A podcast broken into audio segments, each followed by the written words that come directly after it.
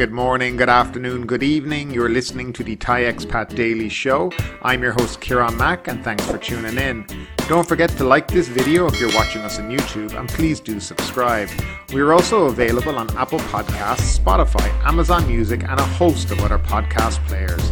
Now that that's all done, let's jump into today's show.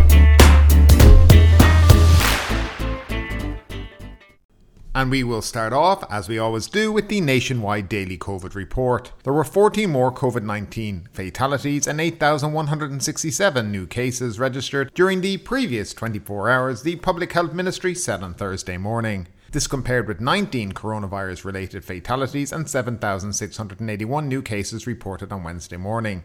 The latest 14 fatalities were aged between 32 and 87 years of age. Now, out of the 8,167 confirmed cases, uh, we also had 1,789 probable cases by way of ATK. And as I said, 14 more deaths. 239 cases were from abroad. And out of the 70,594 patients, 40,304 are in hospital.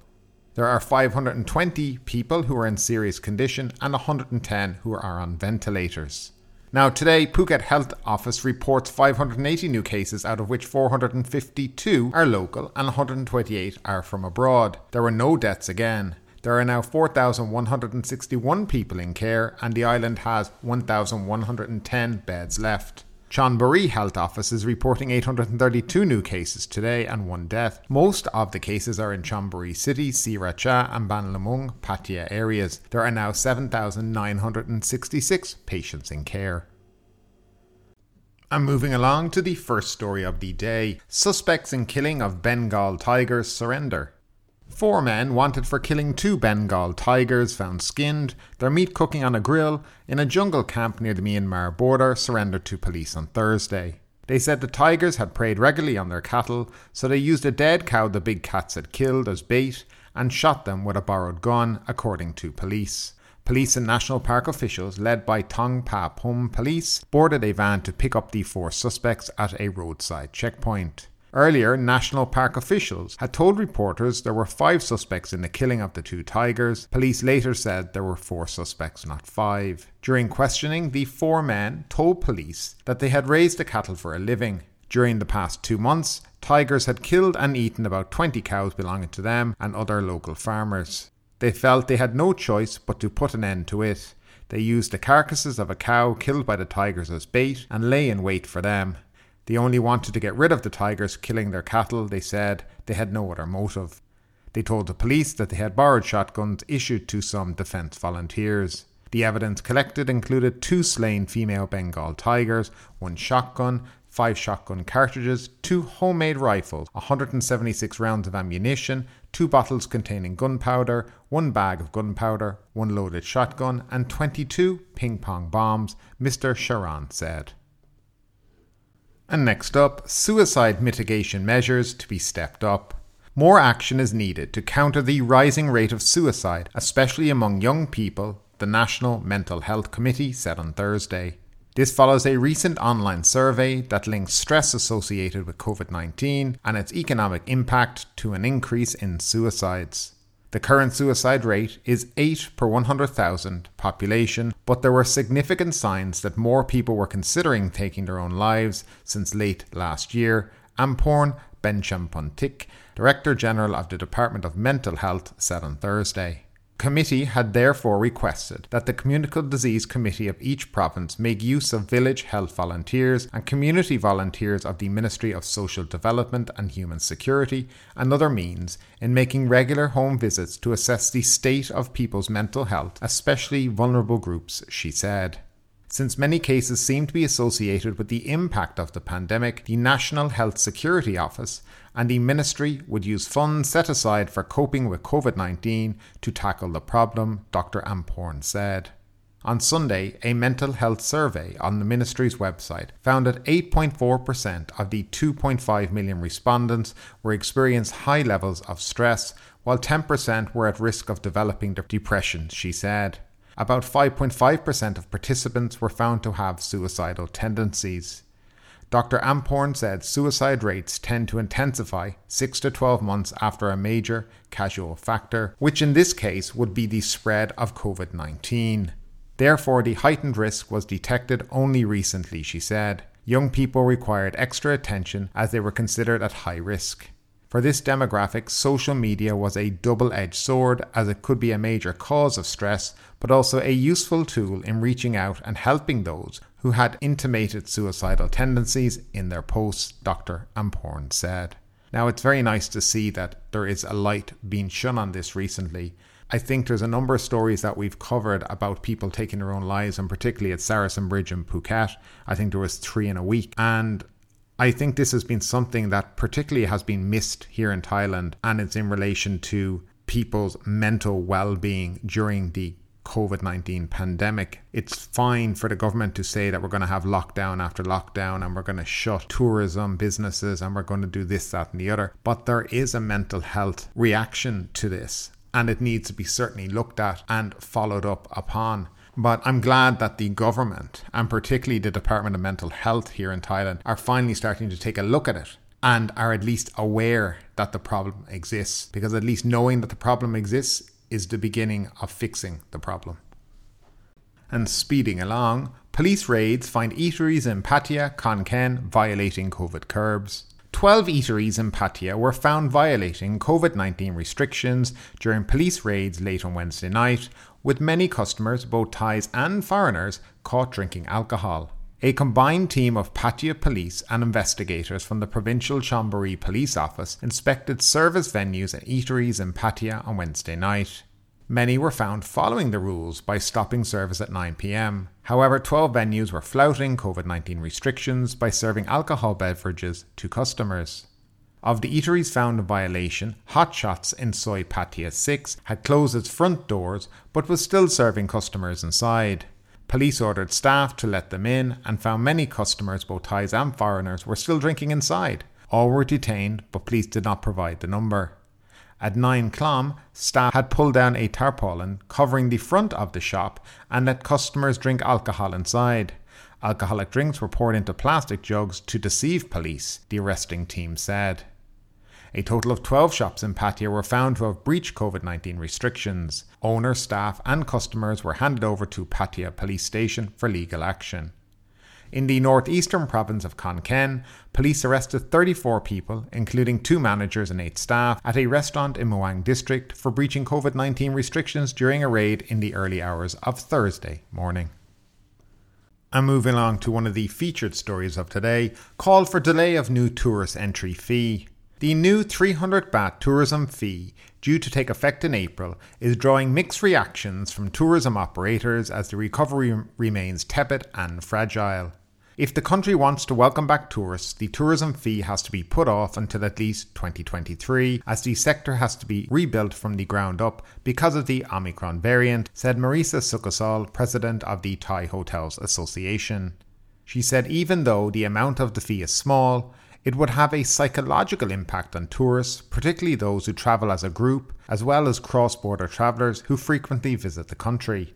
Miss Marisa said the idea of using the fund for tourist insurance and developing tourism sites is worthwhile, but the timing is off because the country will lose out amid intense competition. The president of the Association of Thai Travel Agents said the new fee will worsen travel confidence following the indefinite suspension of the Test and Go scheme and the country's ongoing battle against COVID 19. He said a more appropriate time to enforce the fee would be when Thai tourism returns to 2019 levels after Chinese tourists start to come back and global travel properly resumes president of the Tourism Council of Thailand, said he agreed with the plan to use tourism fees to develop the travel industry supply side. However, the council would like more clarity regarding the funding mechanism. The rapid spread of the Omicron variant prompted the government to delay collection of the fee until April, pushed back from the original launch date of this month. Government spokesman Thanakorn Wangboonkongchana said the fee collection was delayed because the tourism industry had yet to recover, while Omicron is expected to impact the domestic tourism sector and the overall economy in the first quarter. The new entry fee will be collected from foreigners entering Thailand by land, air, and sea, he said. The scheme is part of a 20 year national strategic plan that requires government agencies to have recurring income to sustain and stabilise the national economy. The fee is expected to be transferred to the Tourism Transformation Fund, managed by the Tourism and Sports Ministry. This fund aims to rebuild and develop tourism supply chains, as well as other safety and security for tourists. Mr. Thanakorn said the fee also sponsors an insurance program for tourists in case of accidents, offering tourists benefits worth 1 million baht in case of death or a minimum of 500,000 baht for medical expenses. He said the fee is added to plane tickets prices for visitors entering via airplane.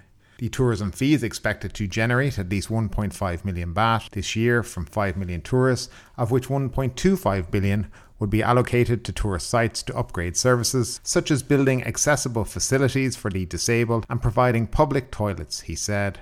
Now, we spoke about this in great deal yesterday, and indeed, there's been a lot of comments. A lot of people in the comment section yesterday basically said, yes, it's 300 baht, but it's not a great amount of money, but more was the concern that will this money be spent on what it's meant to be spent on?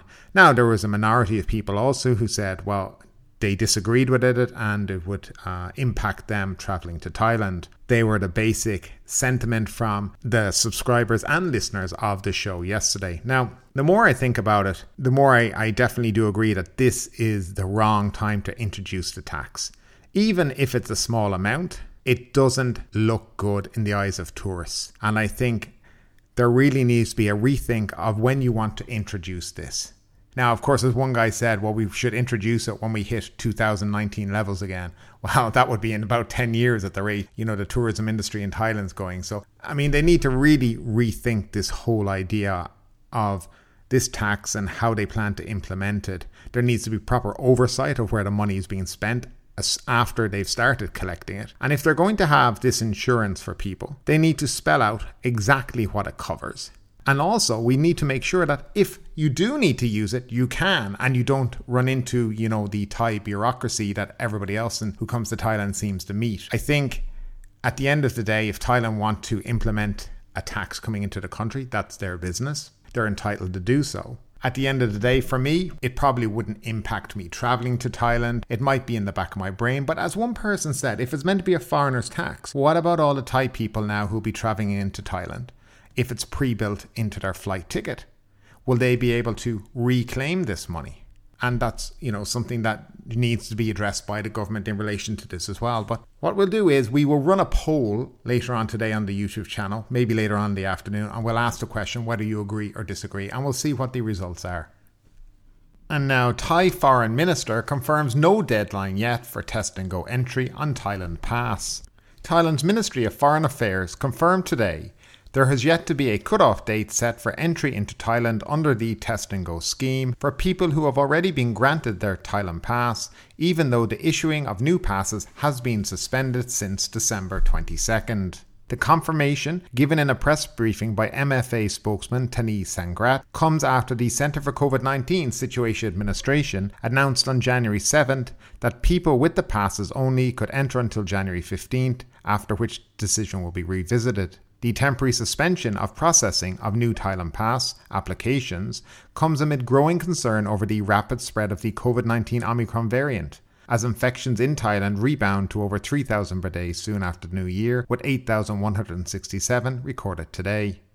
The MFA spokesman made clear that the Thailand Pass suspension only applies to the Test and Go program, in which fully vaccinated and COVID negative people from low risk countries and territories can enter the country with quarantine of only about a day while they await for a COVID 19 test results taken upon entry. Thailand Pass issuance will proceed for those entering the country through the alternative quarantine and sandbox programs. For the latter, no quarantine is required, but arrivals must stay in the province of entry for at least seven days before being allowed to travel elsewhere in the country. Currently, the Sandbox program is being implemented in Phuket, Koh Samui, Koh Phangan, Koh Tao, Krabi, and Phang province.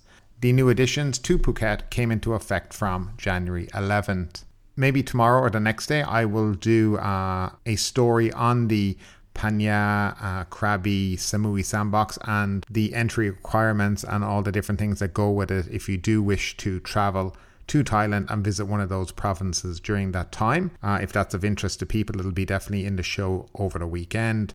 this is just basically confirming that there is no cutoff date as of yet. Now, they keep mentioning this as of yet, but which tends to suggest to me that there will be a cutoff date eventually put on it. You could understand why there would be a cutoff date put on it because they're implementing the sandbox, and then in the middle of it, you have this kind of group of test and go people who are traveling around the country but not being tested while other people are having to undergo two tests getting the test and go people to do the second test has proven to be quite difficult, especially if it's people that are not staying in traditional accommodations such as hotels or guest houses and things like that. You know, people who book into Airbnbs or even stay at their own home. So, yes, it has become a bit of a problem in that relation, but hopefully they get this sorted out and they can you know offer some clarity to people who are planning to travel to Thailand under the Thailand Test and Go program. And now for one of the strangest stories of the day. Thai man seeks COVID positive escort to get infected deliberately. An online job listing has gone viral in Thailand this week. It features a man seeking to hire a social companion who has tested positive for COVID 19 in a deliberate attempt to get infected. The listing, apparently written by a broker, indicated that the client is offering 3 to 5,000 Thai baht to a suitably qualified drinking companion. COVID positive only. The client wants to catch the coronavirus, read the listing. It's believed that the client plans to take advantage of a popular COVID 19 health insurance plan in Thailand. When the coronavirus hit the country two years ago, many insurance companies offered various policies that paid out an amount of money just for getting infected. The compensation could be as much as 200,000. The Office of the Insurance Commission addressed this issue on Wednesday, saying it's against the law and is considered to be insurance fraud. An insurance claim can be denied in such a case, warned the OIC. An investigation has been launched. The client has already been identified and he does have a COVID 19 insurance plan. The man is yet to be charged with fraud. The maximum penalty is 3 years in prison and or a maximum fine of 300,000 baht. The initial story that I read about this didn't actually have the part about the insurance fraud in it. So when I first read this story uh, late yesterday evening, I was literally shocked to think that there was a person out there looking for an escort who had COVID so he could get infected with COVID. I, I, mean, I just couldn't get my mind around what this guy must have been thinking. But of course, now that they bring in the insurance fraud factor, I guess we can see exactly what he was thinking and what his plan was. Of course, he hasn't been charged yet because technically he hasn't committed the fraud. He really's only thought about it, and I, I, I, they would have to prove a lot to be able to charge him with that. But it's a very strange thing to want to do to be able to get an insurance payout if that is his actual motive in all of this. But yeah, I mean, could you see yourself going out there and deliberately trying to get infected with COVID so you could get an insurance claim? On the other hand, of course, there is the unknown factor of if he did get infected by COVID 19, he could end up dying possibly. So I wonder has he thought this whole process through before he uh, started to implement it? And finally, the Phuket News Daily Report. Sandbox tourists may not transit in Bangkok to Phuket, but can to Samui. Sandbox tourists travelling to Phuket, including those coming to stay in Phang and Krabi, are not allowed to transit through Bangkok, an official announcement issued by the Thai Royal Embassy in Berlin has revealed. Prab Keesin calls for realistic policy for keeping Patong alive. Patong businessman Prab Keesin, chairman of Persona Group and the chief of the Patong Development Foundation, has called for a realistic approach to the current outbreak, with infected people isolated and uninfected staff allowed to keep businesses open. And finally, police donate food relief to police. Region 8 Police Commander presided over a ceremony yesterday to donate rice and dry food to police officers serving under the Provincial Police Region 8 as a gift and encouragement to the brothers and sisters of police officers under their jurisdiction. But ultimately, with this story or anything else that stood out to you today, I'd love to know your thoughts in the comments down below. Because yes, this is a news show, but it's also a conversation. Now keep that conversation going. Make sure you like this video, subscribe to the channel, share the video, and do all the good stuff that does help that YouTube algorithm. But ultimately, my name is Kieran Mack. You've been listening to the Thai Expat Daily Show, and we will see you next time.